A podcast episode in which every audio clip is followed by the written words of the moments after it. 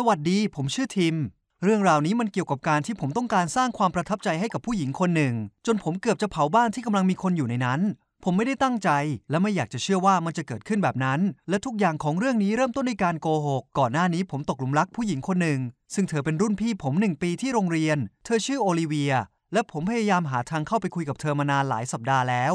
ผมคอยอยู่ใกล้ ๆ เธอเสมอในช่วงพักกลางวัน โดยหวังว่าจะมีโอกาสให้เราได้เริ่มพูดคุยกันบ้าง แต่จนแล้วจนรอดก็ยังไม่มีอะไรคืบหน้า และผมก็อายเกินกว่าที่จะเข้าไปคุยกับเธอตรงๆ กระทั่งช่วงพักกลางวันในวันหนึ่ง ผมแอบได้ยินโอลิเวียพูดคุยกับเพื่อนของเธอ เกี่ยวกับกลุ่มนักเรียนรุ่นพี่ที่ค่อนข้าง popular ในโรงเรียน ผมขอเรียกพวกเขาว่ากลุ่ม The Crew แล้วกัน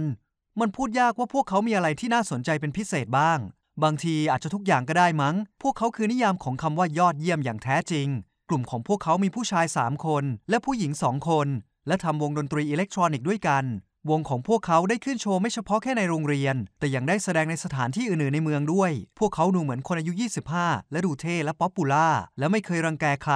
ยิ่งไปกว่านั้น ถ้าพวกเขาเห็นใครกำลังถูกรังแก พวกเขาจะเข้าไปช่วยปกป้อง แต่พวกเขายังคงรักสันโดษและไม่ค่อยชอบสุงสิงกับคนอื่นๆ โอลิเวียเพิ่งเข้ามาเรียนที่โรงเรียนนี้ได้ไม่นานนัก เธอจึงบอกเพื่อนเธอว่ารู้สึกสนใจและอยากทำความรู้จักพวกเขามากขึ้น แต่เธอก็ไม่รู้ว่าจะเริ่มยังไง ตอนนั้นผมและเพื่อนชื่อจิม ซึ่งนั่งอยู่โต๊ะข้างๆ เธอและได้ยินทุกอย่าง ผมไม่รู้เหมือนกันว่าตอนนั้นผมคิดอะไรอยู่ แต่ผมแค่คิดว่านี่คงเป็นโอกาสทองของตัวเอง จึงได้หันไปหาเธอ และเริ่มพูดคุยกับเธอ โดยบอกเธอว่า ผมรู้จักกับกลุ่มเดอะครูค่อนข้างดีทีเดียว และผมสามารถแนะนำให้เธอรู้จักกับพวกเขาได้ ผมรู้ว่ามันเป็นคำโกหกที่น่าละอายมันเป็นแค่อารมณ์ชั่ววูบที่ผมพูดออกไปโดยไม่คิด เธอบอกว่าเยี่ยมไปเลย งั้นไปคุยกับพวกเขาตอนนี้กันเถอะ และนั่นก็ทำให้ผมเริ่มสติแตก ผมไม่รู้ว่าจะต้องทำยังไง ผมเริ่มถ่วงเวลา แต่โชคยังเข้าข้างผมที่ไม่กี่นาทีต่อมา พวกเขาก็ลุกออกไป ผมก็เลยแบบว่า โอ้ไม่นะ พวกเขาเพิ่งลุกออกไป งั้นไว้โอกาสหน้าแล้วกัน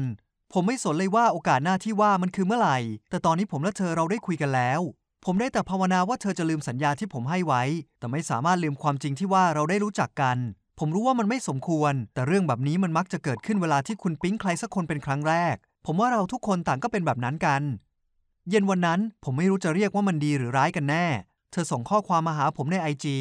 ใช่ เธอค้นหาไอจีผมและกดติดตาม เธอพิมพ์มาเตือนเรื่องสัญญาที่ผมให้ไว้ พวกเราคุยกันนานเป็นชั่วโมง และผมรู้สึกมีความสุขที่สุดในโลก แต่ในเช้าวันถัดมาความรู้สึกมีความสุขของผมมันก็หายไปหมด และผมกลับรู้สึกกลัวขึ้นมาแทน ในช่วงที่ตื่นขึ้นมานั้น ผมได้แต่คิดว่าผมจะต้องแนะนำใครสักคน ให้กับคนที่ผมไม่รู้จัก ซึ่งนั่นมันไม่มีทางเป็นไปได้เลย ผมเริ่มคิดว่าจะทำอย่างไร ถึงจะได้รู้จักกับกลุ่มเดอะครูแบบแนบเนียน แต่คุณคงจะเดาออกว่า ผมไม่ใช่คนที่มีพรสวรรค์ด้านนั้นเลย และยิ่งไปกว่านั้น พวกเขาก็ถูกห้อมล้อมไปด้วยเด็กนักเรียนรุ่นน้อง ทั้งหญิงและชายที่พยายามเข้าไปทำตัวรู้จักด้วยอยู่ตลอดเวลา และพวกเขาก็คิดว่าเด็กๆ พวกนี้ไร้สาระตอนนี้ผมต้องการตัวช่วยจริง ๆ ดังนั้นจึงตัดสินใจขอร้องจิมเพื่อนของผม ซึ่งเป็นคนเดียวที่ผมไว้ใจได้มากที่สุดในโรงเรียน และผมต้องขอบอกกับพวกคุณว่าไอเดียบ้าๆที่ผมกำลังจะบอกนี้มันเป็นไอเดียของจิม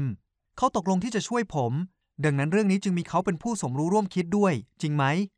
เอาล่ะ และนี่คือแผนของเรา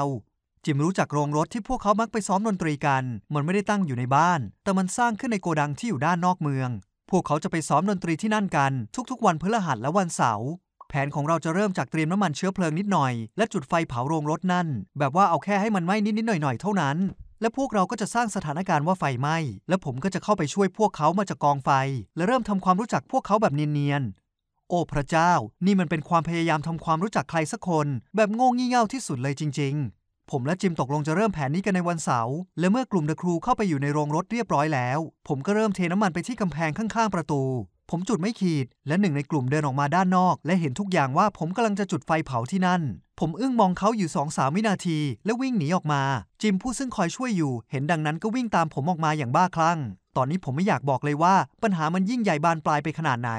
วันต่อมาที่โรงเรียน ผมพยายามใช้เวลาในห้องโถงโรงเรียนให้น้อยที่สุดเท่าที่จะเป็นไปได้ ผมกินอาหารกลางวันข้างนอก และพยายามหลบหน้าหลบตาผู้คน และทั้งเดอะครูและโอลิเวียต่างก็ไม่สังเกตเห็นผม แต่ผมก็หนีไม่พ้นอยู่ดี หลังจากจบคาบเรียน ผมรีบตรงกลับบ้าน โดยไม่ทันระวังมองทางให้ดี ผมจึงชนเข้ากับใครบางคน เขาคือสมาชิกเดอะครูคนที่เห็นผมในวันนั้น สมาชิกคนอื่นๆก็อยู่ตรงนั้นด้วย และพวกเขาต้องการรู้ว่ามันเกิดอะไรขึ้นกันแน่ ที่โรงรถในคืนก่อนหน้านี้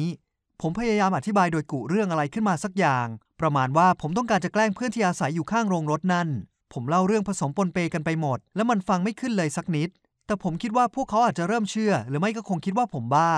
ใช่คิดว่าผมบ้ายังจะดีสักกว่า แต่หลังจากนั้นผมก็ได้ยินเสียงที่แสนคุ้นเคยดังขึ้นมาข้างๆ ผม ผมหันไปก็เห็นว่าเป็นโอลิเวีย เธอเห็นผมกำลังคุยกับเดอะครู เธอเลยคิดว่านี่คงเป็นโอกาสที่เหมาะเจาะสำหรับเธอ เธอยิ้มและถามผมต่อหน้าพวกเขาว่า ตอนนี้นายคงจะแนะนำให้ฉันรู้จักเพื่อนๆของนายได้สักทีนะ ผมอายมากจนแทบลืมชื่อของตัวเอง ผมมองหน้าเธอ และมองหน้าที่เต็มไปด้วยความงงของกลุ่มเดอะครู แล้ววิ่งหนีออกมาโดยไม่หันกลับไปมอง ตอนนี้ผมยังคงพยายามหลบหน้าโอลิเวีย และพวกเดอะครูทุกครั้งที่เจอ และผมมักจะเจอพวกเขาพร้อมกันเสมอ เพราะตอนนี้พวกเขาเริ่มใช้เวลาด้วยกันแล้ว